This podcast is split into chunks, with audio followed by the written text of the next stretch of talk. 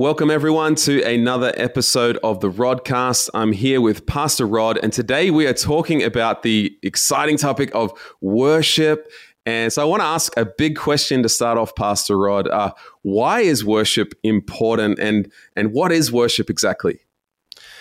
Wow, huge question. Um, worship is giving giving up something to God. It's giving up uh, honor, praise, respect, words, heart.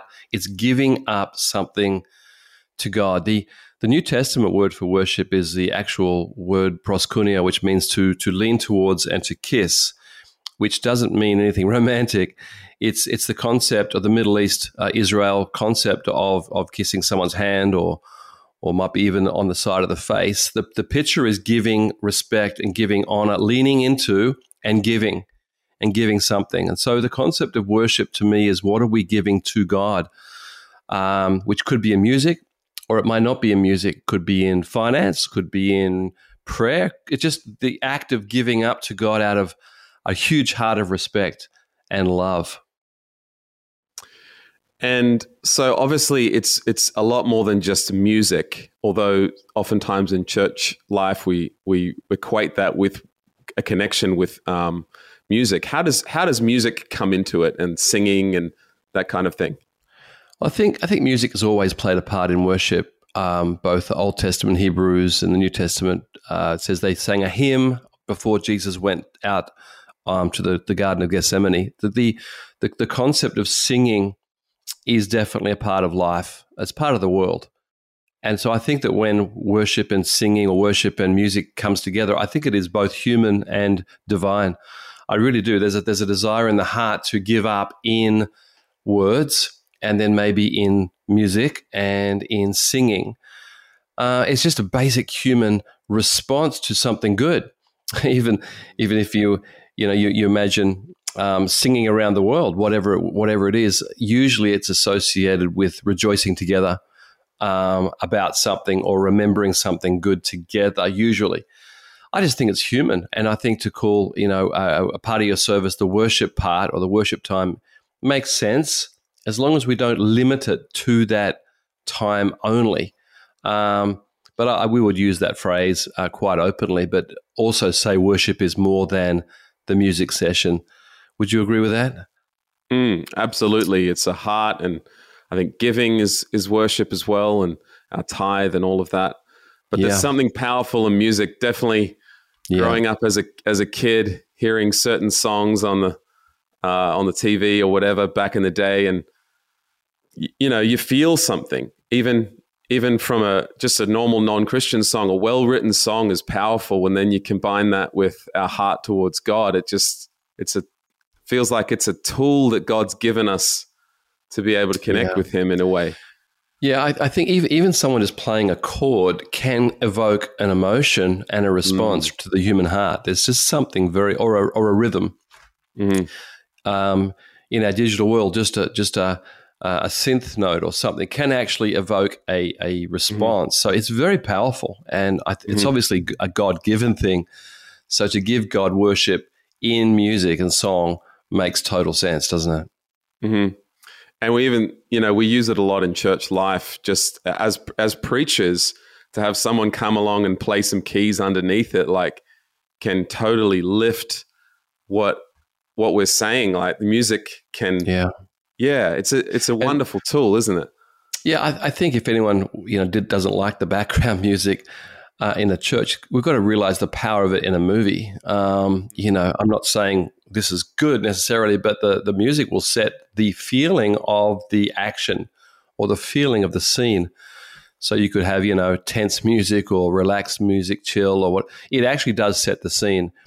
It's just, it's just a human thing. So I think having background music and sometimes, and, and sometimes just, just we want to chill and just worship God on our own. We could just play a song or um, play play whether it's got lyrics or not. Um, it just does something. It, it, it, lifts, it makes us think, it makes us relax. It, the power of music is so huge. I really think that's why it's part of our worship service at church. Mm-hmm. And, it, and, it's amazing that even, you know, not everyone is maybe gifted in music, yet mm. most people say they like it. Yeah. You know, it seems seems quite universal. Yeah, I, I think that's a really good point because in church music, which we'll come to later, a lot of people don't can't tell you why they like something, but they can tell you if it was good or not so good. That that that that, that differentiation is in the heart of even people who are not musicians or singers. There's just something there. They say, "Well, that was good. That was that was uplifting," or I felt something. Here in Japan, with our non-Christian friends, when they come to church, they don't understand the words, but they will try and sing, and they say later, "I didn't understand, but I knew it was good." It's a really important thing. Um, we've had a lot of non Christians, uh, not yet Christians in Australia as well, come to church and say, There's something good here. I could feel something good. And they're not going to use Christian language, but mm-hmm. there's a response towards God or, or the divine. It, it's just, it, it opens hearts. Mm-hmm. Actually, on Sunday, I had lunch with a couple who were attending our church for this their second time, non Christians, but very, very much searching. And mm. they they asked us afterwards like where can i find those songs? And i thought that was very interesting that that's that's a big thing that they were taking away. Yeah. Was a connection through the the music through the worship. Yeah. And probably humming some of that the humming a part of the song and maybe even a few words even which might have been giving glory to god which is pretty exciting isn't it people walking out of church singing feeling better feeling up the presence of god has touched them during the worship. It's it's pretty amazing. Mm. What can can we go really quite big picture with this? I want to talk a little bit about worship and and church history and how how worship has been uh, used really th- throughout throughout time and how that's evolved. Um, so so big kind of topic here, but where, where would you start? Like how how did this begin? Like what do you have any idea what worship looked like back when Jesus was walking the earth with his disciples? like we could even go further back than that into David's time, very clear in the mm. Psalms, Psalm 150. He talks about all these instruments. Praise the Lord with the cymbals, praise the Lord with the trumpet, praise the, praise the Lord with the the lyre, which is like a piano of their day, or maybe not piano, maybe more of a guitar. But um, definitely there was praise him with your voice, praise him with your soul, praise him. And so the picture of, of corporate worship coming together in Israel was definitely around music and around rhythm because it talked about cymbals and big cymbals and little cymbals. And um, so Old Testament, very, very definitely. And even today, we talk about some music sounding Israeli. Isn't that interesting? Like, um, and when you go to Israel, it's actually true. They do use those chord progressions. And um, we were missionaries in Thailand for four years, and we saw the same chord progressions in Thailand, the same rhythms that we saw in, we see in Israel, and we've seen the same in other countries too. There's just there's something there in in ancient music that's very powerful. Um, it, it, it's never going to go away. We uh, we talk about the uh, minor minor key songs.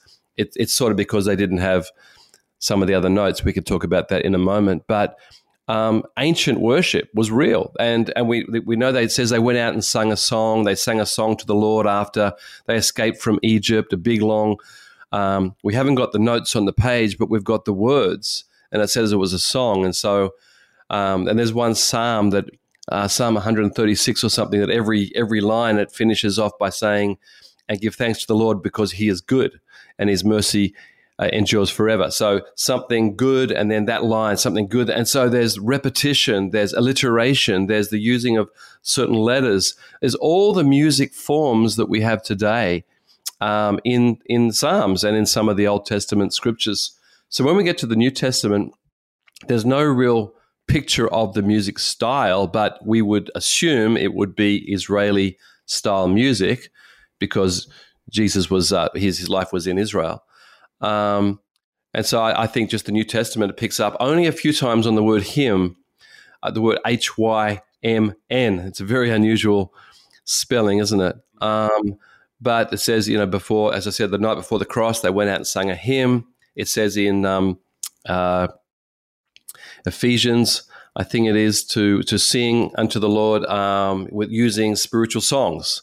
So songs were part of the New Testament. It's just not mentioned a, a lot because I think there was just cultural con- continuity, continuum, whatever the word is. Like the music had not changed that much. And so it, it was just continuing singing the, the hymns, the, the psalms, the um, the songs of David. Um, but they, there definitely was songs, obviously there. And then the gospel started going out to other regions of the world, to Greece and Rome, and I'm sure they they added their own instruments for a start, their own, you know, probably more specific um, types of guitars, whatever they had, um, their own types of trumpets. So there would have been diversity of instruments, but we're not sure, so sure what happened with the music development so, so, far. Again, there's, there's there's no notes on the page. You know, this is an A minor and this is a B, or what. There's no music like that because that's a more modern uh, construction, Middle Ages. But they would have been. Um, everyone would have been singing some songs together, both in the nation and in their synagogue or in the church or in the whatever. And this continued on, um, and we get to the Middle Ages, and the, uh, the, the, the Christian monasteries had a thing called the Gregorian chant, um, named after, I guess, Saint Gregory, where it would be da da da da da da da. That's sort of a style that we still have those songs in some monasteries in some Eastern Orthodox or other places around the world, so that there is that continuum and th- then the Middle Ages, finally, there was the introduction of the, the full eight notes in an octave, octave coming from the word eight. Um, the concept of, of what we call more, um, well, the full notes. You can still do minor key, but now you have major keys. And this might go over the head of some people, but it, instead of just being very uniform, you got these incredibly spectacular diversions with you know the, the pianists like Chopin and and uh, Wagner and um, you know all, all, those guys. I'm not really into classical music, but a lot of them are using the full eight the full eight notes, the octave, and that's when music in the church also changed because um, up until then there was just the, the five notes, I guess you'd say, or three notes, um, three major notes in an octave, not an octave in in the in the scale. And all of a sudden, you've got this, this huge divergence of music occurring in Europe, specifically in Europe more than, say, Asia. And so um, there's this, this increase. And then there were these uh, songs sung in the pubs, uh, pub songs with the beer and the, the you know, the da, da, da, da, whatever. And, and John Wesley's day, which is, you know, a few hundred years ago now in England, John Wesley, John and his brother Charles Wesley, who wrote hymns, John Wesley being the reformer, Charles Wesley being the songwriter, the two brothers, uh, two, two young men who received Christ as young adults. And um, so John Wesley had the theology, and Charles Wesley wrote these, these, these amazing first hymns, but they say they were probably copies out of the pub. And this is a really important point in church history because some people today, we move forward today, say those songs sound like a modern pop star or a modern star, whether it be you know hip hop or rhythm and blues or, or uh, rock and roll or whatever the style is. People say, "Oh, that came from the world." Well, when the first hymns were sung, they were very controversial because they were also very similar to songs that people sang at the football or the pub or something. And Charles Wesley and others were this this this new generation. I'm sure there were others who started to write more full songs in different styles. And they would bring in the theology of praise and worship into house groups, into the, the, the Methodists used to meet in homes. And I guess they didn't have musical instruments, but they would sing. And it would be a big part of the rise of Christianity in England, uh, which then went around the world. So this, these early hymns that we, we, we talk about were, many of them, they reckon, were copies or similar to songs being sung at, I guess they didn't have stadiums with football back then, but whatever the sport or the, the public event was, there was singing. And, and so that, that, that style with Christian words now were spread through right through uh, UK, um, America, uh, all, all, the nations that were more open to, to that style of music. And that, that was the style of music probably that came through the American uh, the early days and the, the, the Reformation there and the the Great Awakenings in America, and it probably was this this modern music. That's a big hist- history of music that'll bring us up to probably about World War II or after, um, because the music up to that time was very similar in terms of style And in terms of musical instruments used, it was either um, in more traditional churches, it was the pipe organ, or in uh, more you know newer churches, it was the piano, the, the stand up piano um, was sort of the, the with choirs uh, up to probably the end of World War II. Um, it was very similar. In, in fact, there are some songs, some churches today still sing with that style around the world. So it was very entrenched for a long time coming up to the modern era. So you can ask another question now if you want to, but that's bringing us up to about 1960s, 1970s, where there was a shift. Is there any kind of uh, biblical instruction on style?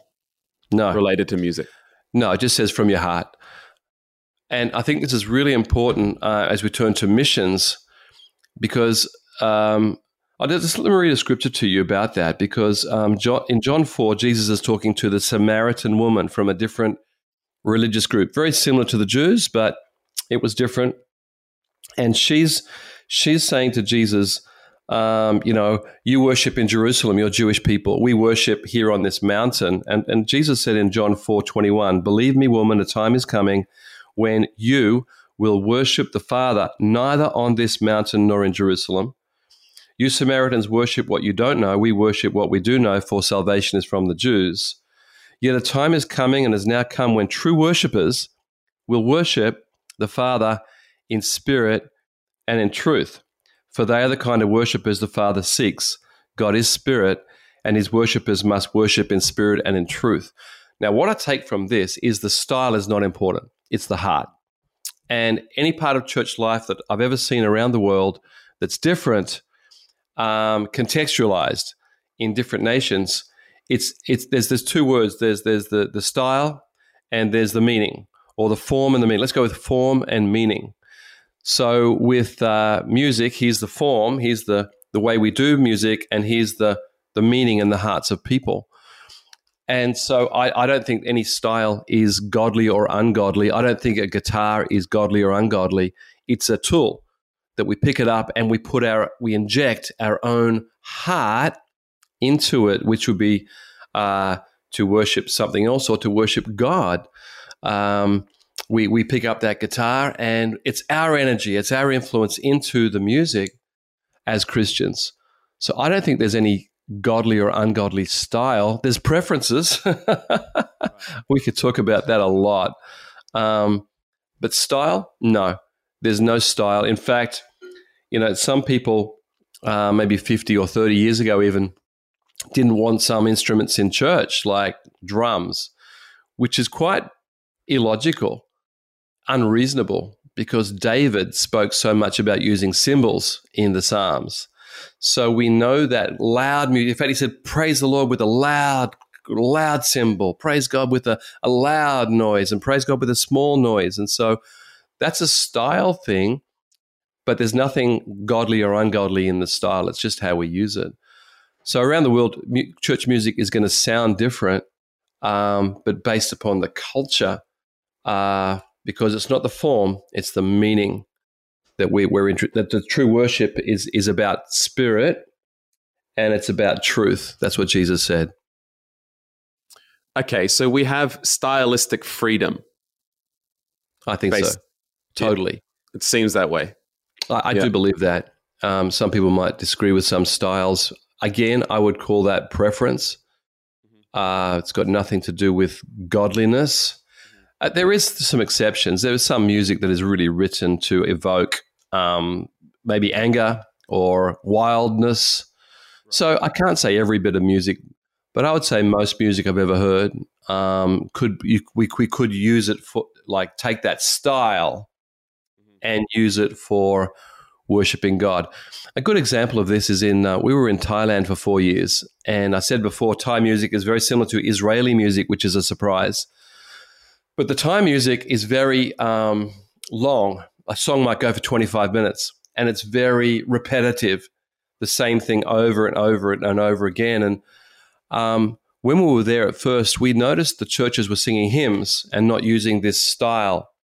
Um, and uh, we, we sort of asked people, why don't you use that this other style with with especially in the villages or the small cities? and they said, "Oh, that style is used in that religion." And we said, "Well, there, is there any Christians taking that style and recording with Christian lyrics?" And they said, "Yeah, there's, there, we've got recordings. we've, we could, they could show us." Um, pulled out a there was no C, uh, there was CDs when we were there. I think I can't remember. Um, anyway, there was no there was no digital. Um, here it is. Here's here's the album, and uh, we listened to it, and it was really good. Like like the same style, the same repetitiveness, the same length, but singing unto God. And we said, well, have you sung these in church? And they said, oh no, we're not allowed. So there is a disconnect here somewhere with so it's a bit illogical to say, well, we've got CDs and we love it, and oh, but we can't use that style in church. So that that is where we get the word tradition. And I think when tradition blocks uh, spontaneity in worship, that's when we need to have a look at that and ask some questions. Hmm. Yeah. Interesting, eh? Yeah. How, how, do, how, what about the influence of culture on on worship? You're a well traveled person. You've been in a lot of church contexts uh, in different nationalities. How have you seen different cultures express express worship differently?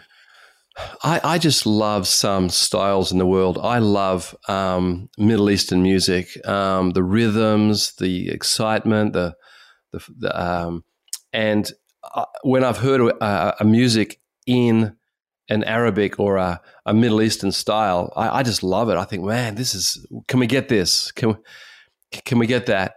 Um, but if you sang a hymn there, people would quiet down. Um, they would give it respect.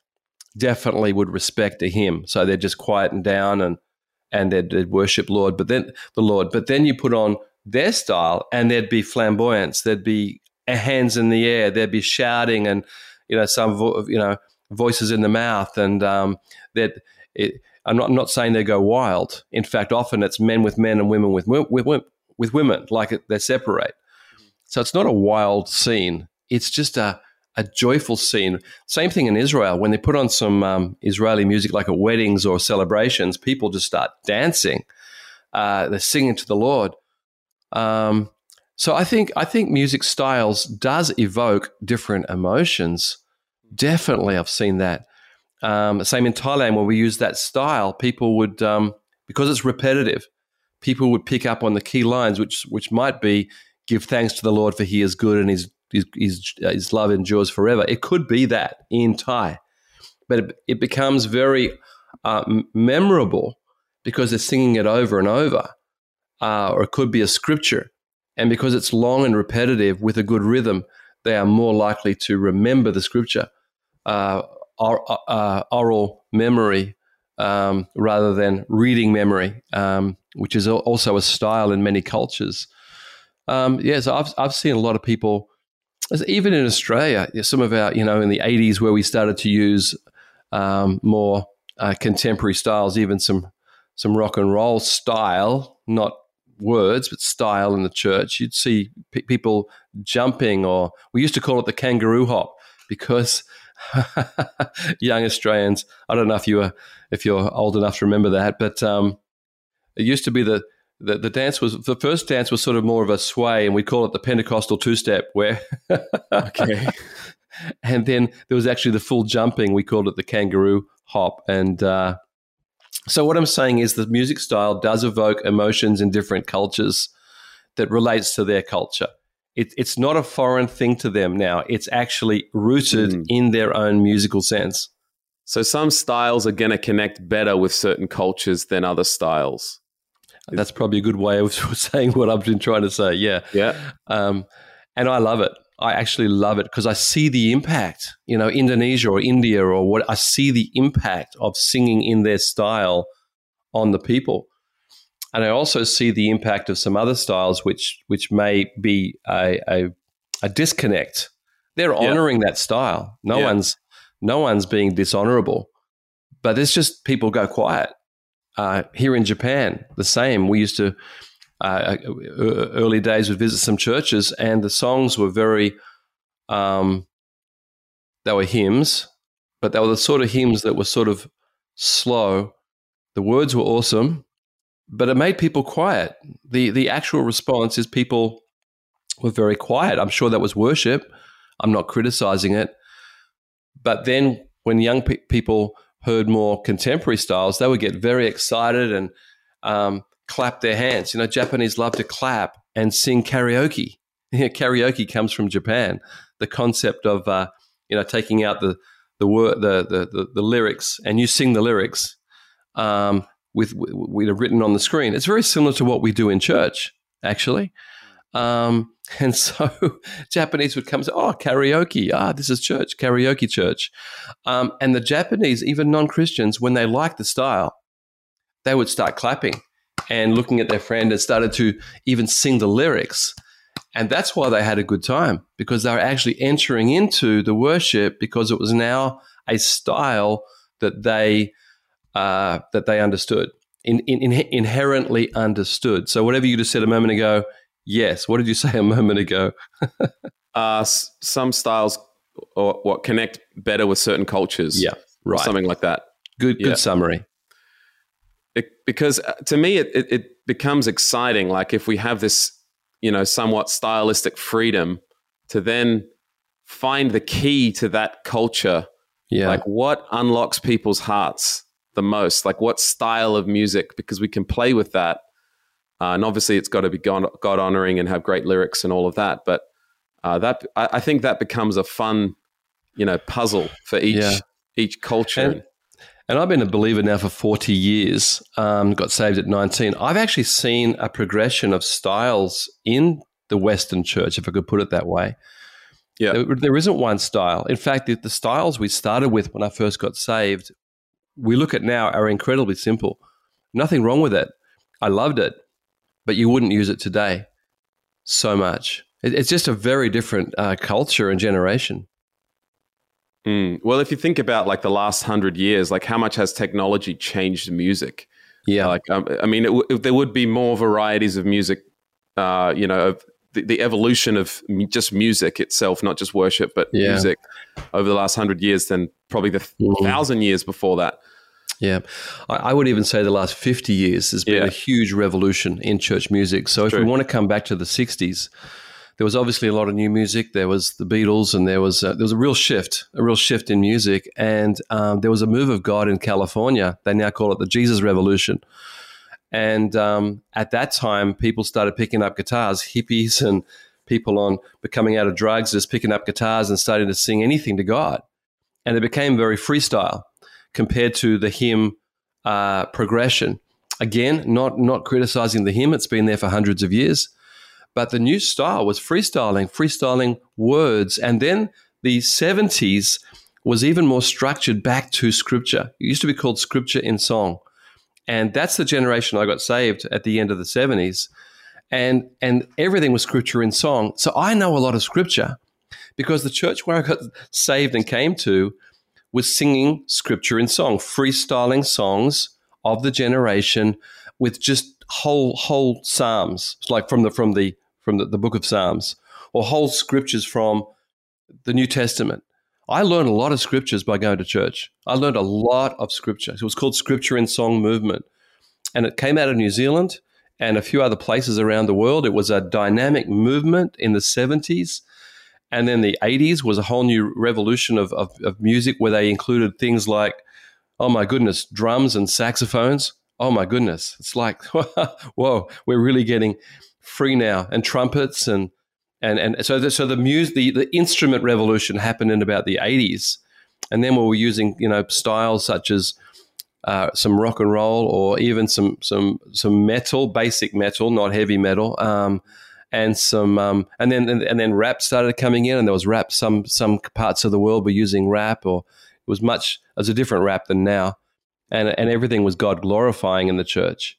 Um, and then the you know rhythm and blues and then then the more um, modern you know st- rhythms which styles which we actually love today. So I've seen 40 years of music transition mm. and I'm sure it's going to keep changing in fact Mm-hmm. Uh, we'll talk about this later, but even in Lifehouse, we've had transitions over 20 years. Just 20 years, we've changed styles a few times, uh, which has been organic and dynamic. uh, people loving it and buying into it very naturally. But it's only been the last, say, what's that, 50 or 60 years of church history that we've had this freedom to experiment with styles and, and music and also say to many nations, your style is so relevant. Why don't you consider using that in your church services? So instead of importing a Western style of music that is foreign, uh, they're now using their own style. So whether it's Japan pop or Korean pop or Indian pop or Singapore pop, whatever it is, Indonesian style. Um, instead of importing a foreign style, there's a lot more creativity occurring. And with that, I think a lot more evangelism is also occurring. Mm. Can we talk about that just quickly? Maybe the the evangelistic side of uh, a style yeah. that connects with the culture. Like, what have you seen, uh, especially in a place like Japan? Um, well, if I can go back to my first major experience, it was in Thailand, and um, we moved from hymns to more um, the, the the local rhythmic style, which is again was very much like Israeli music, um, Israeli uh, style um, chords and rhythms. Even instruments sound similar. It was very interesting. Um, as we saw that implanted into especially village churches, um, there was a dynamic increase of worship. Let me rephrase that. There was a dynamic increase of sung worship, worship in song, that people were actually getting into it. And again, the scripture and song they were rem- remembering much better, much better. Um, and I actually loved it. Just, just that's a secondary thing. I just love the local style, and I love singing. And I was learning learning Thai, and I could sing in the Thai, and it was just really exciting. And looking around the room, seeing the faces of people, and and then neighbors would come and and look and what are you doing? And they would sit down, and the kids, you know, hundreds of kids would all be coming and and and being chattering and making lots of noise. But in the end, they were sitting, and uh, it was quite a community event as we were able to sing songs in the local style and language. Um, it, it, was it was absolutely transformative for me to see that. So when we came to Japan, we were using more established uh, Christian style in the the year 2002. Really good music. I still like it to this day. But we realized over time um, there was a lot of words, just a lot of words in the song. And we, we're a bilingual church in Japan. And so um, that's really hard to do two languages in a song when there's a lot of words. So we actually had to start selecting some songs with less words and also some songs that were more J pop style that had, and more praise than worship songs, more, more fast than slow songs. Let's put it that way. Um, rather than getting into that, what is praise and what is worship just more happy songs because Japanese wanted to feel happy. Um, we called our church Life House because we realized a lot of people were coming from not such a, a happy family background, and we wanted them to come into a house that was full of life, Life House. And so, with that name came our music, and so became much more up and happy and clappy. And you'd watch you'd watch Japanese with smiles on their face and you'd catch their eye and they'd be looking. And even the new non-christians would would be smiling. And we realized that this is a really important part of enjoyment. And some people may not like that word but i think that's the first stage of engagement is they're actually enjoying this what's what's occurring and then they're putting their heart into it and starting to sing the songs with us so it's a huge part of evangelism um, a huge part of people that don't know jesus is to find their music and how do we help them to form their music uh, as hymns to God. Now, there's a there's a big word ethnomusicology that some universities use in America, which means the study of music in ethnic groups. That makes sense. And so this is actually going to nations and studying their chord progressions and their styles. And um, you know, I've heard some styles, and I've thought, how on earth could we make a, a hymn out of that? But then someone's going to do it, and it's going to be one of them mm-hmm. right. because now they're they're they're motivated, they love the Lord, and they're now given the freedom to explore their own music. Um, so I just think it's going to keep increasing around the world with evangelism. Mm-hmm.